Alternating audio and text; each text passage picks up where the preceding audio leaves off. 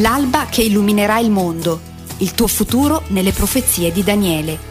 A cura di Luigi Caratelli.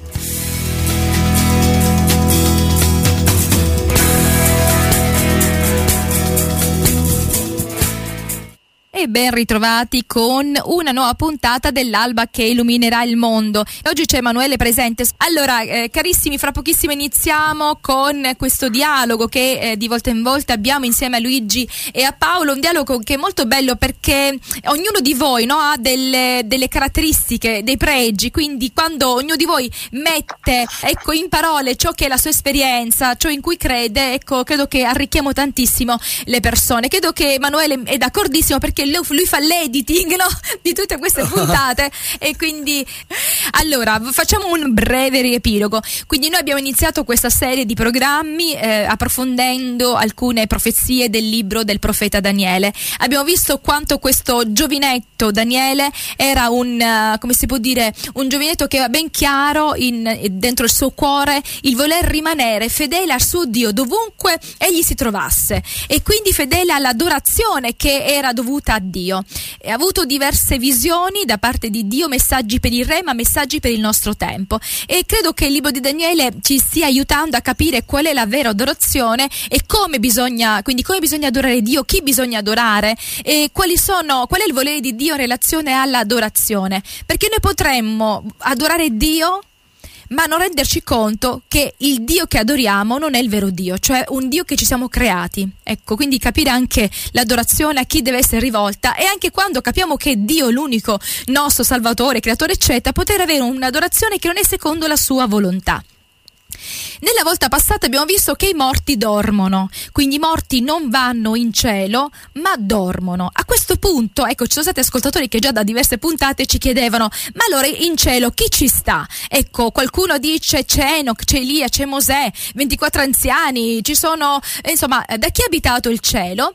E perché eh, è importante capire questo? Perché se i morti dormono, e se chi abita il cielo, ecco, non comunica con chi è sulla terra, allora chi sono questi personaggi che comunicano con il mondo, ecco, eh, terreno? Eh, quindi io direi di dare la parola a Luigi eh, per introdurre un po' questa, questa serie di, di, domande che ho fatto, perché poi vorremmo concludere con una nota, ecco, positiva di speranza, perché Dio ha un piano, ha un luogo per noi, capire quando, come, perché. Allora Luigi, a te la parola.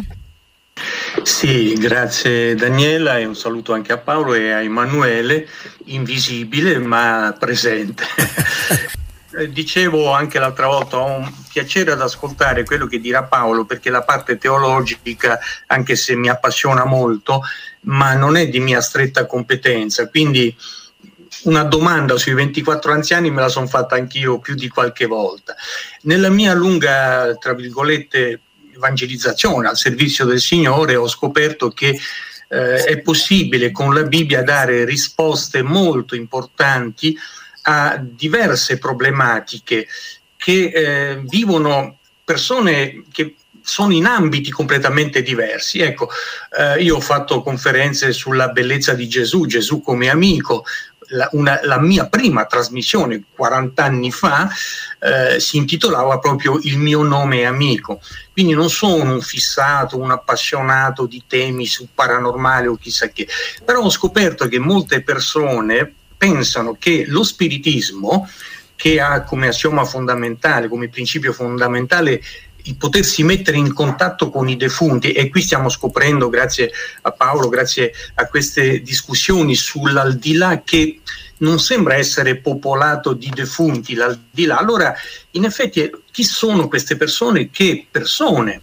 Eh, chi, chi, sono questi spiriti? Che persone con la mente lucida, persone che hanno anche grande valore, io penso a registi, ad attori, a persone del mondo dello spettacolo, della cultura, invece dicono, asseriscono essere in contatto con esse, cioè come mai si è in contatto con persone che la Bibbia dice non essere in cielo? E io mi ricordo, ehm, poi do la parola a Paolo perché mi piacerebbe poi rintervenire sulla questione della mediazione, visto che nelle puntate precedenti abbiamo parlato di questo e lo spiritismo che faccio presente, poi se ne potrà parlare ancora, appare sulla scena mondiale come con rinnovate spoglie nel 1847, cioè tre anni dopo la scadenza della profezia delle 2300 sere mattine che è il 1844. Quindi o lo spiritismo fa parte di questo impegno di Dio a rievangelizzare il mondo, a metà dell'Ottocento, oppure appare come un sofisticato inganno di qualcuno che vuole nascondere proprio questa azione salvifica di Dio. Ecco, noi scopriremo come, e lo dirò nella seconda parte, lo spiritismo non solo eh, elimina l'idea della mediazione di Cristo, ma ne elimina anche la divinità. E quindi già siamo su un piano completamente diverso da quello biblico che abbiamo esaminato con Paolo la volta precedente, le volte precedenti. Quindi, e questa è un'esperienza che dirò alla fine. Concludo con due brevi esperienze. Ripeto, all'interno dei cicli di conferenze che faccio da 35 anni, eh, con il tema specifico del paranormale, ero a Livorno e mi ricordo che una signora mi disse, dopo aver terminato il mio intervento, signor Caratelli, lei dice che lo spiritismo è pericoloso, no? che non esistono le anime che possiamo consultare. Io sono diventata cristiana grazie allo spiritismo.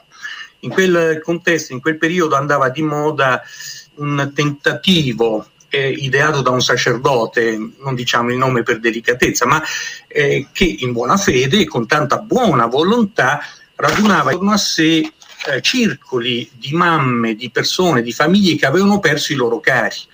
E quindi con l'idea di, del magnetofono lui faceva incidere sul magnetofono la voce dei defunti scomparsi. Questa signora probabilmente faceva parte di questo circolo perché mi disse, signor Caratelli, lei dice che le entità non ci sono. Io ho perso mio figlio a causa di un incidente eh, motociclistico a 21 anni e grazie proprio allo spiritismo ora posso parlare con lui. E ho detto, signora, guardi, che cosa le dice suo figlio dall'aldilà? Mi dice, mamma, ti voglio bene, non ti preoccupare, soltanto questo. Dice, sì, e questo mi basta. Ora, come può contrastare uno come me il cuore di una mamma che grazie allo spiritismo, dice lei, riesce a parlare con un, un suo figlio scomparso a 21 anni? La tentazione è grandissima.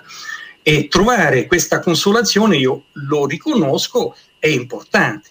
E ora feci la domanda cattiva, sempre nel rispetto della persona, ma signora, se Dio venisse qui adesso, no? al posto mio, a dirle, guardi signora, che questo è un inganno, suo figlio è morto, dorme nella tomba, no?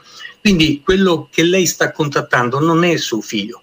Lei cosa risponderebbe? La mamma dice a me di Dio non me ne frega niente, è la parola che ha usato lei, mi basta sentire la voce di mio figlio la signora aveva iniziato a dire sono diventata cristiana grazie allo spiritismo. Allora, se di Dio non te ne frega niente, che cos'è che vince in te? L'emozione? Sì, senz'altro, un buon elemento per poter capire certe cose, ma senza la base biblica si può essere ingannati. Quindi una donna che eliminava Dio pur di poter sentire suo figlio, o la dottrina sul sonno dei morti che Dio avrebbe proposto. Concludo con un'altra brevissima esperienza, sempre in quella serata, eh, o meglio in quel ciclo, eh, avevo parlato del sonno dei morti, ne abbiamo parlato noi la volta precedente, e venne un pastore della Chiesa Battista ad ascoltarmi. Finita la conferenza mi disse, signor Cartelli, devo dirle alcune cose. Io ho visto che in questa serie di conferenze lei non ha avuto molto successo, infatti tutte le sere un medium quando davo la parola agli, agli, intervenuti, si alzava, mostrava segni, miracoli e cose varie e diceva questo signore dice che non esiste la realtà ultraterrena, io vi dimostro e ogni sera si faceva il suo capannello di persone che lo accreditavano e distruggendo quello che dicevo io della Bibbia a riguardo di questi fenomeni. Insomma, concludo, il pastore Battista mi va senta, devo dirle una cosa, lei non ha avuto molto successo, ma questa esperienza la potrà incoraggiare. La sera che lei ha parlato del sonno dei morti è venuta una mia parrocchiana, una giovane, è rimasta stupita quando mi ha visto in sala e mi ha detto anche lei pastore è qui, dice sì sono qui, sto seguendo questa serie di incontri. E la ragazza eh, dopo che io le ho domandato tu che cosa fai qui, mi ha detto mia mamma è morta da pochi giorni ho visto girando per Livorno un grande manifesto con un titolo che mi ha attirato. Possiamo parlare con i nostri morti? Logicamente io l'avevo fatto ad hoc per attirare persone che credono in questo tipo di comunicazione con i defunti. E allora continua e conclude il pastore, dice la ragazza è venuta ad ascoltare e mi ha detto sono venuta ad imparare delle tecniche per mettermi in contatto con mia mamma che è defunta.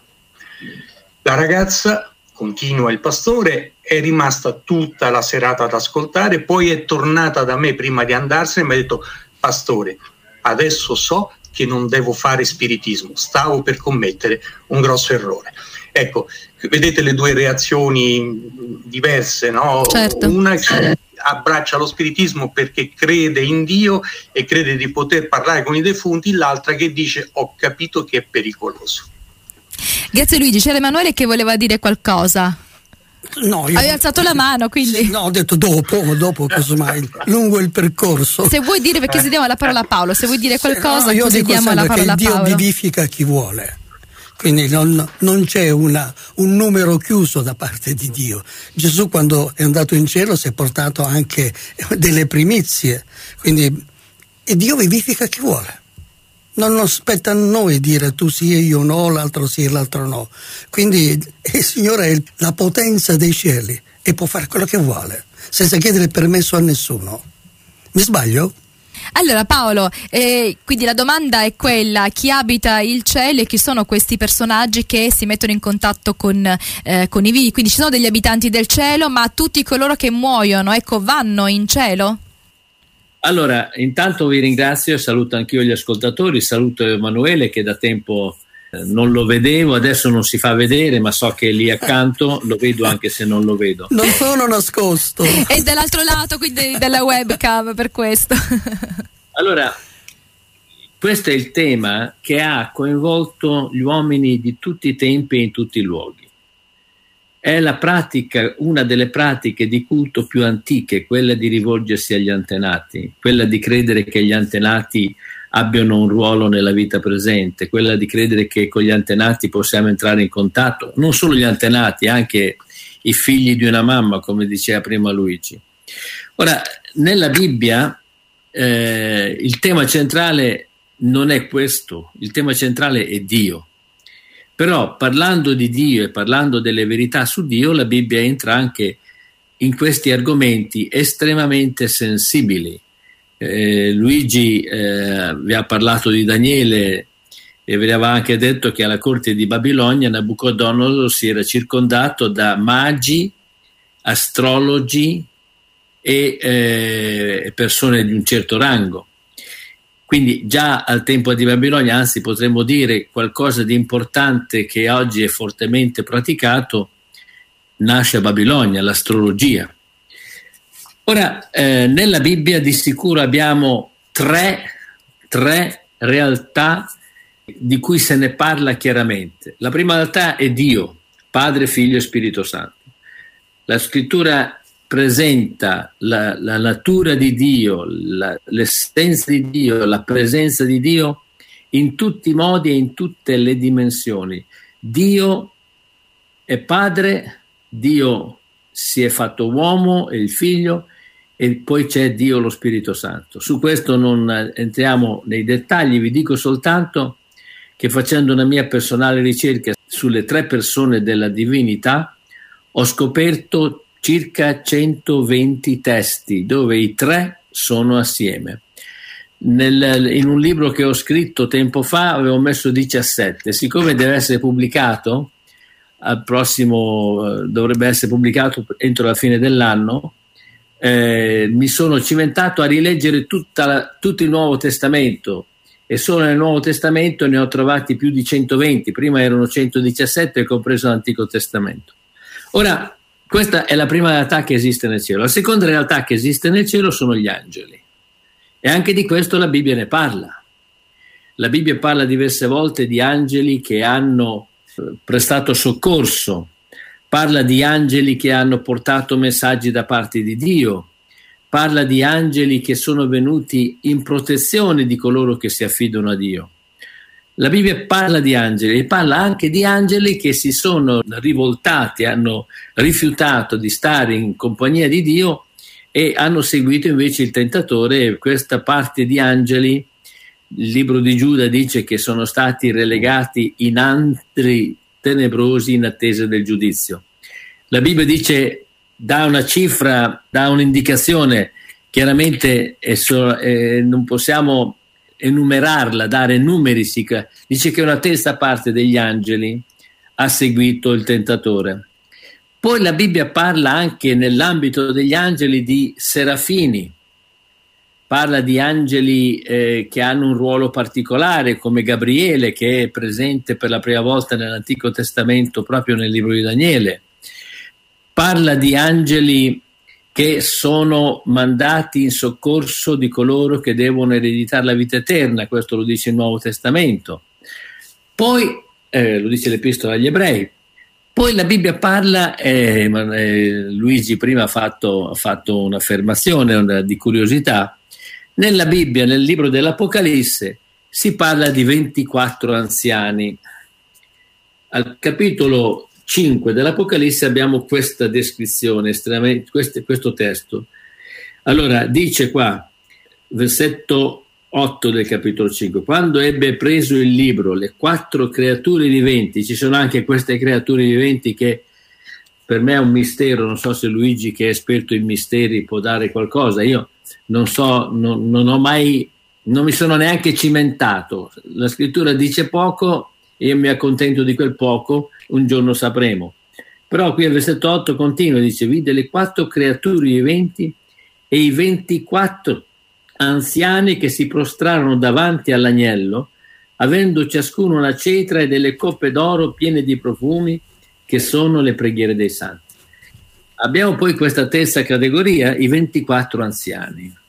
Ora, questi 24 anziani da dove vengono? Che fanno? Eh, eh, io qui ho, ho delle difficoltà perché dice poco la Bibbia ci sono altri scritti, altri commentari che hanno cercato di spiegare.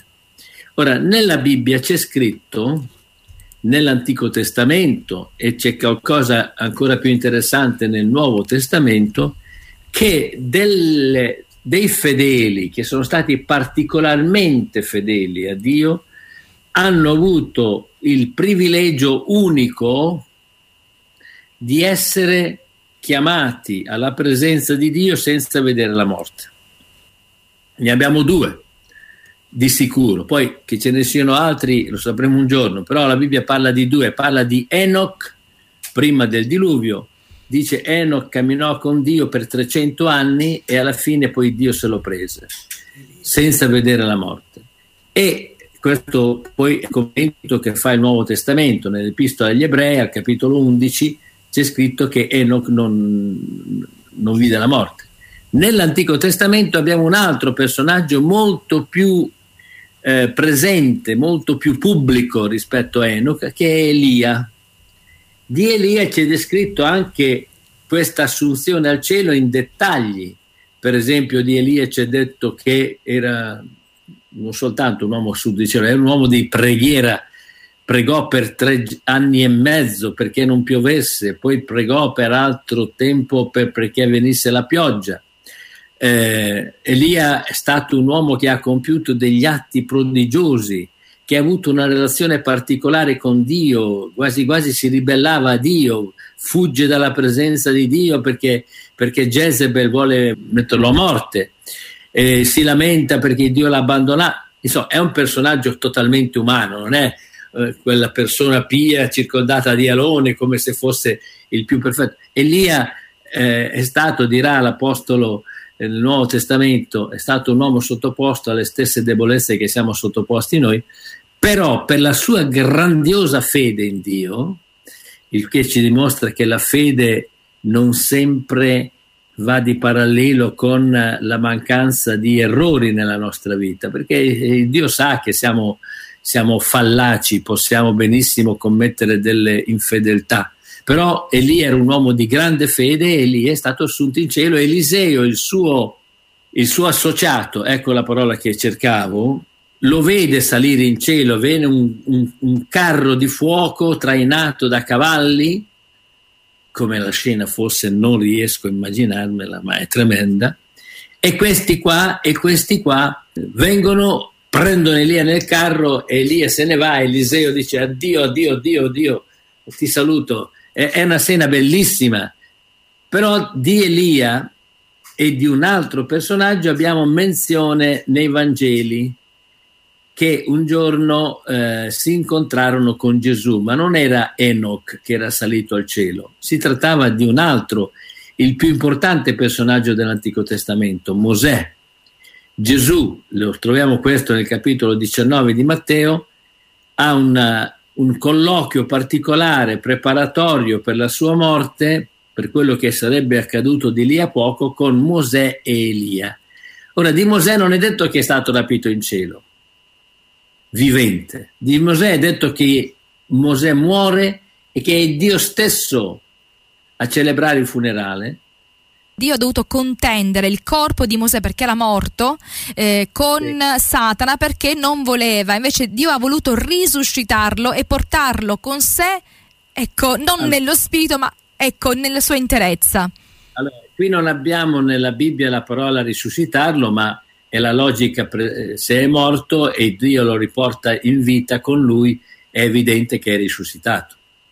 Poi abbiamo un altro numero di persone che non è indicato, sempre nel Nuovo Testamento, di persone che al momento che Gesù risuscita, risuscitano con lui e persone che erano vissute probabilmente non tanto tempo prima, perché risuscitano, si presentano per le vie di Gerusalemme e è detto che sono riconosciuti.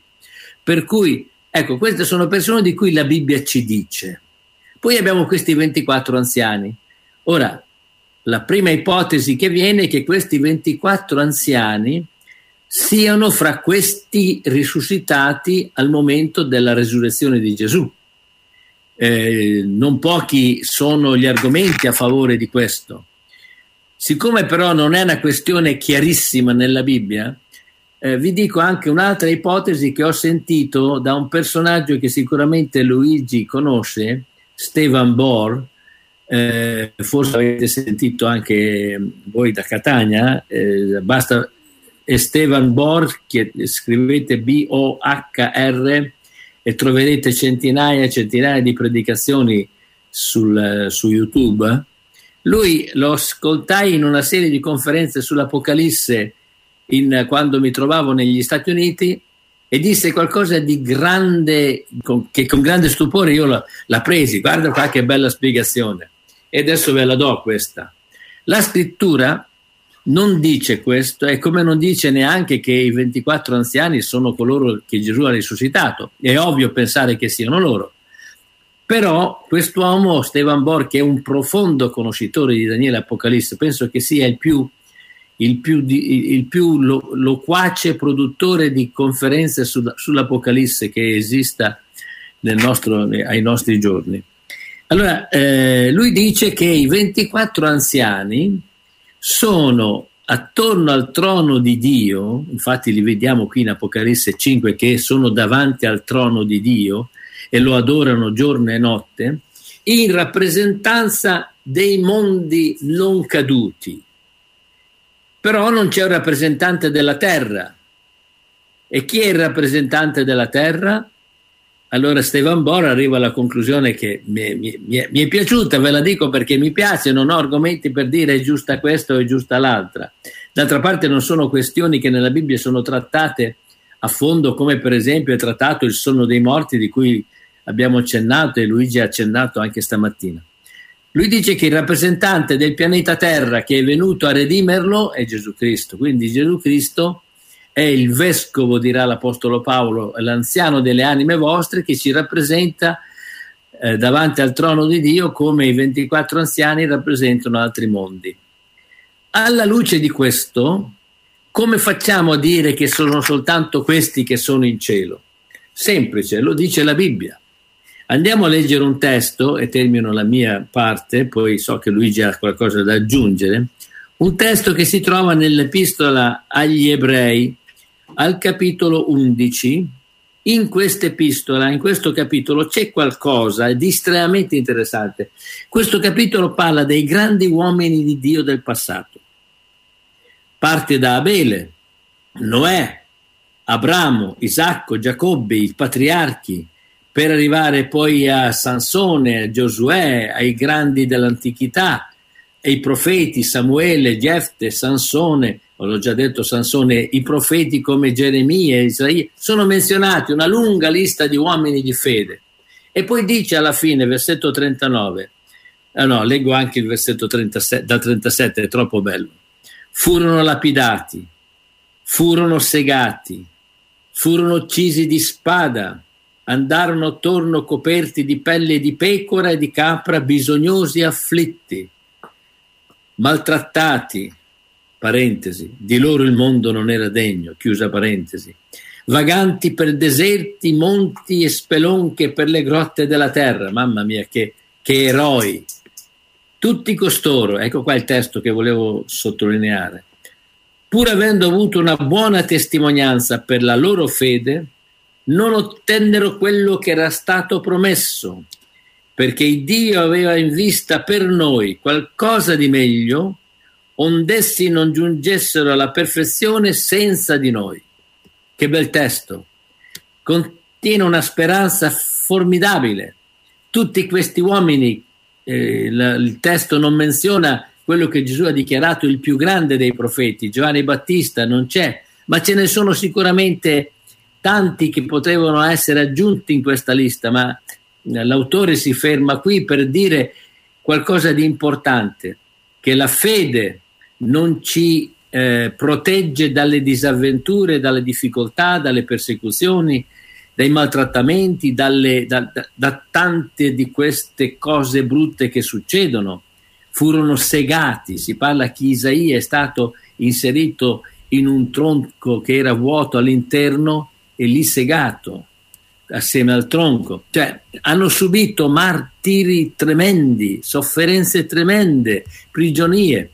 Tutti costoro aspettano il gran giorno in cui, come dice la scrittura, al ritorno di Cristo, egli verrà con i suoi angeli, con miriadi e miriadi di angeli, perché ci sono gli angeli, ve l'ho detto all'inizio, e con suon di tromba, con voce d'arcangelo scenderà dal cielo e quelli che sono morti nella fede da Adamo in poi saranno risuscitati.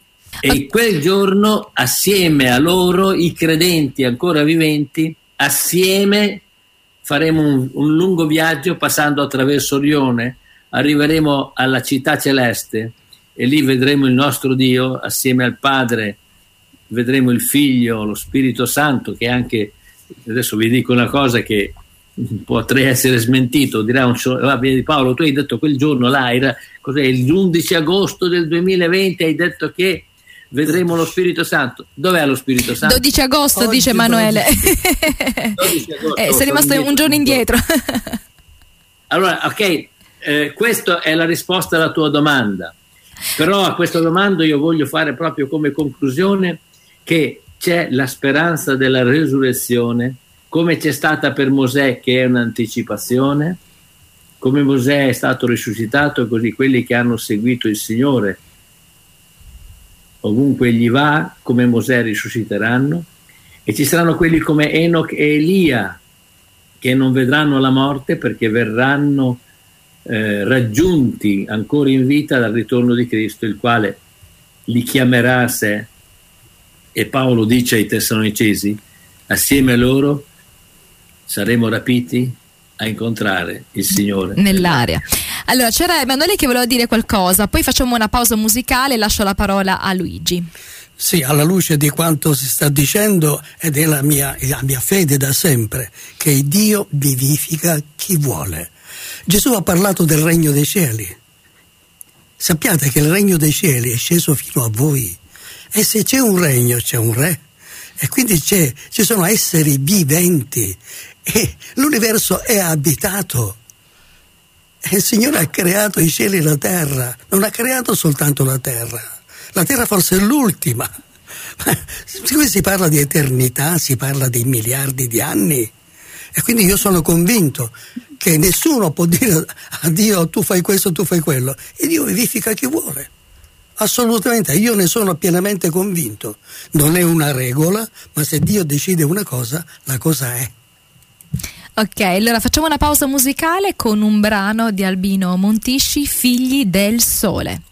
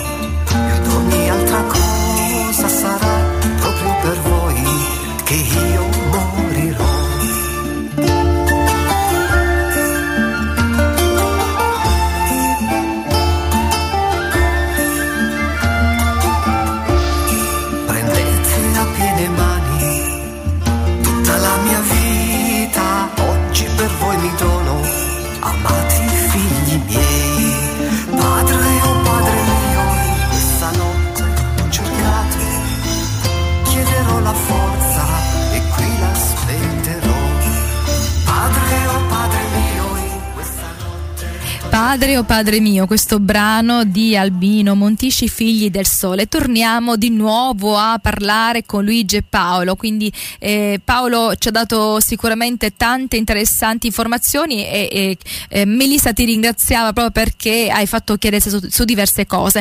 Ora vorrei dare la parola a Luigi perché sicuramente Luigi ha da dirci altre cose che possono esserci utili. Allora Luigi, tu hai tanta esperienza, hai fatto tante conferenze e penso che insomma eh, ne hai eh, di, di, parole, eh, di parole legate alla testimonianza, prove, ecco, forse prove. Luigi, ha qualche prova da portarci? Diciamo che da quanto detto da Paolo si capisce una cosa, che in cielo poi non ci siano tante persone, no? Ecco, abbiamo visto Elia, Mosè, Enoch, 24 anziani e poi gli angeli quelli buoni e quelli cattivi. Quindi il cielo non sembra essere popolato da defunti, da santi protettori, no? Ehm, è bellissima l'idea che ha proposto Paolo di ebrei, perché lì si parla di personaggi che meritavano ugualmente di stare in cielo, no? se parliamo alla maniera popolare a riguardo di persone straordinarie chiamate santi, cioè più santi di Geremia, Elia, eh, per quello che io, grazie a Dio, non sono un profeta, visto la brutta fine che hanno fatto tutti, insomma, mi basta essere un ricercatore. Però eh, è vero, il cristiano non è esentato da dolori. Il Salmo 34 dice il giusto vivrà moltissime tribolazioni, ma il Signore lo libera da tutte.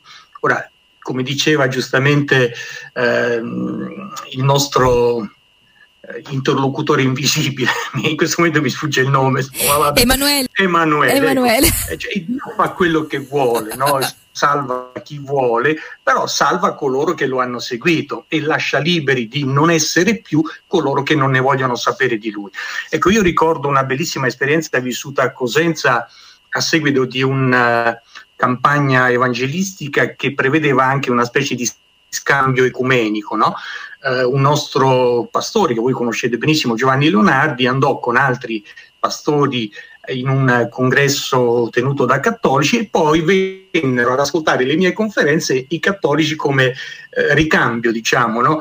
Eh, vennero, vennero, delle suore e lì parlai della Madonna che non è in cielo, dei defunti che non sono in cielo e quando diedi la parola alle persone, proprio la suora mi disse, signor Caratelli, lei mi ha distrutto la Madonna e va bene, ci posso pure stare, mi ha distrutto questo e va bene, ma insomma i morti no, perché e mi raccontò la sua esperienza. Io ero missionaria in Brasile e non sapevo che in un certo momento mia madre moriva. Quando tornai in Italia per il funerale, qualcuno mi disse a che ora mia madre era morta e la suora continuò dicendo, vede signor Caratelli, io non sapevo l'ora della morte di mia madre, però quando ero in Brasile, proprio a quell'ora precisa, ho sentito una mano che si posava sulla mia spalla, quasi come a consolarmi. Vede, mia mamma è tornata a consolarmi perché sapeva che non potevo partecipare al suo, cioè non potevo assistere alla sua morte, insomma, ecco. Ora io le dissi, guardi sorella, se io le dicessi che Dio la ama tanto, per cui nel momento in cui sua madre moriva, lui ha mandato un angelo a consolarla ed è un angelo che le ha messo la mano sulla spalla, poteva essere anche Dio, perché come dice Emanuele, Dio fa quello che vuole. E ora le disse, ma se è stato un angelo che è venuto a consolarla, visto che io le ho detto in questa conferenza che i defunti sono tutti addormentati, lei come la prenderebbe? Lei mi guarda proprio teneramente e fa, beh, anche questo mi piacerebbe. Ecco, basta spiegare con la Bibbia certi fenomeni eh, per cui le persone sincere prima o poi capiscono, credono. Ecco, la seconda esperienza, poi lascio la parola a Paolo perché mi piacerebbe concludere proprio con ehm, che cos'è poi il paradiso, insomma se c'è questo paradiso, prima di tutto bisogna sapere che c'è e poi com'è questo paradiso, come si starà.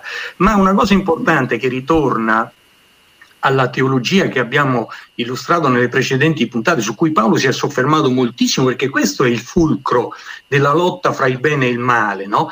ed è quello che ci dice la profezia di Daniele, cioè in cielo c'è un mediatore e i Vangeli ci dicono è l'unico mediatore. Ecco, con lo spiritismo invece l'idea di Gesù come mediatore viene polverizzata, non esiste più l'esperienza che volevo raccontarvi è questa, lavoravo ancora a Firenze e avevo messo su una serie di trasmissioni radio su questi fenomeni, non perché mi piacesse trattarli, anzi tutt'altro, ma perché sono al centro del mistero delle comunicazioni tra il cielo e la terra.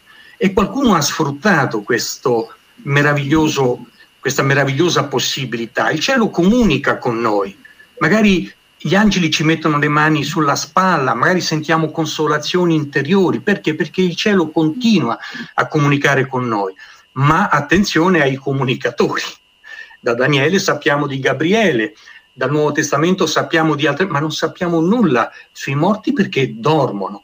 Quindi, mh, mm, ripeto, stavo mettendo su questa serie di trasmissioni per aiutare coloro che avevano questi problemi, visto che io conoscevo la Bibbia, e volevo aiutare queste persone. Quindi mi misi in cerca di personaggi particolari nella città di Firenze per poter costruire programma audio, ci volevano interviste, ci volevano ogni tanto espedienti per non far addormentare l'ascoltatore. E trovai mentre camminavo per strada vicino a Piazza Dalmazia, per chi conosce Firenze, un, un portone con una targhetta, centro di biopsichica volli sapere che cos'era questa biopsichica, chi faceva pratica di biopsichica. Quindi suonai e eh, mi ricevette un signore piccolino ma eh, delicato, proprio gentilissimo, a breve logicamente, era un ex francescano, un sacerdote cattolico, un frate eh, cattolico. E lì nel salotto di casa, comodamente seduti, mi spiegò la sua eh, esperienza, passò dal cattolicesimo allo spiritismo perché era rimasto deluso dal cattolicesimo, insomma. E lo spiritismo dava comunque una certa consolazione, l'idea della comunicazione con, diretta con Dio. E lui mi disse una cosa, vede, io una volta, eh, io, io credo nello spiritismo, disse, perché una volta ero qui a casa mia, al campanello di casa suonò un giovane, e il quale mi disse lei è il signor tal dei tali è ancora vivo quindi meglio non nominare questa persona. Sì sono io. Lei ha scritto un libro con questo titolo? Sì certo è vero. Ebbene allora guardi noi stavamo facendo una seduta spiritica in piazza Beccaria molto distante da piazza Dalmazia ecco. E, ehm, è apparso lo spirito di Erasmo da Rotterdam uno dei filosofi diciamo del cristianesimo no? Il quale doveva conoscere il cristianesimo. Ebbene, è apparso lo spirito e attraverso il medium ha detto andate in via Taldetali, suonate al campanello del signor Taldetali, fategli queste domande e poi portatelo da me.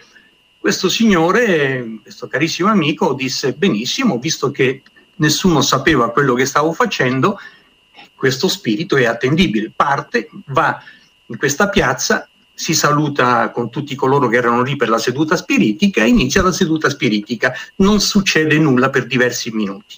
E quindi il medium alla fine, risvegliatosi dalla trance, dice guardi, eh, io non so che cosa sia successo, le garantisco che Erasmo da Rotterdam è stato mandato da Dio per contattare lei. Lei non, non era conosciuto da noi. Come facevamo a sapere che esisteva? Quindi c'è qualcosa di importante, ma purtroppo non è apparso più Erasmo da Rotterdam. Quindi lo porta alla porta per salutarlo e mentre il medium sta salutando questo ex francescano, il medium cade per terra come tramortito. E questo mio amico sente che sta bisbigliando qualcosa, quindi non è morto. Lo spirito era rientrato in lui, infatti il medium dice sono Erasmo da Rotterdam, sono mandato da Dio perché tu hai commesso un grande errore scrivendo il libro che stai scrivendo. Tu hai scritto che Gesù è il figlio di Dio. Non è così. Il Dio mi ha mandato in questa seduta spiritica a rimettere a posto questo errore. Gesù è uno dei tanti figli di Dio, come Maometto, come Buddha, eccetera, eccetera. Quindi Gesù era messo a livello di questi eh, saggi umani, no? E veniva privato della più importante delle caratteristiche che gli dà la Bibbia, quella di essere mediatore, oltre che figlio di Dio.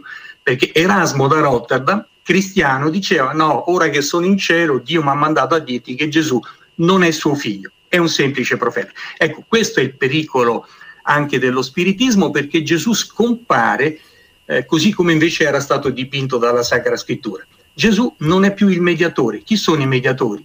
I vari personaggi che appaiono alle sedute spiritiche, quindi lo stesso spiritismo diventa mediatore e questo condurrebbe, ma lo vedremo in un'altra puntata, a una bellissima informazione contenuta in Apocalisse dove ci parla di questo pericolo e di questa strada che conduce molto lontano da Dio.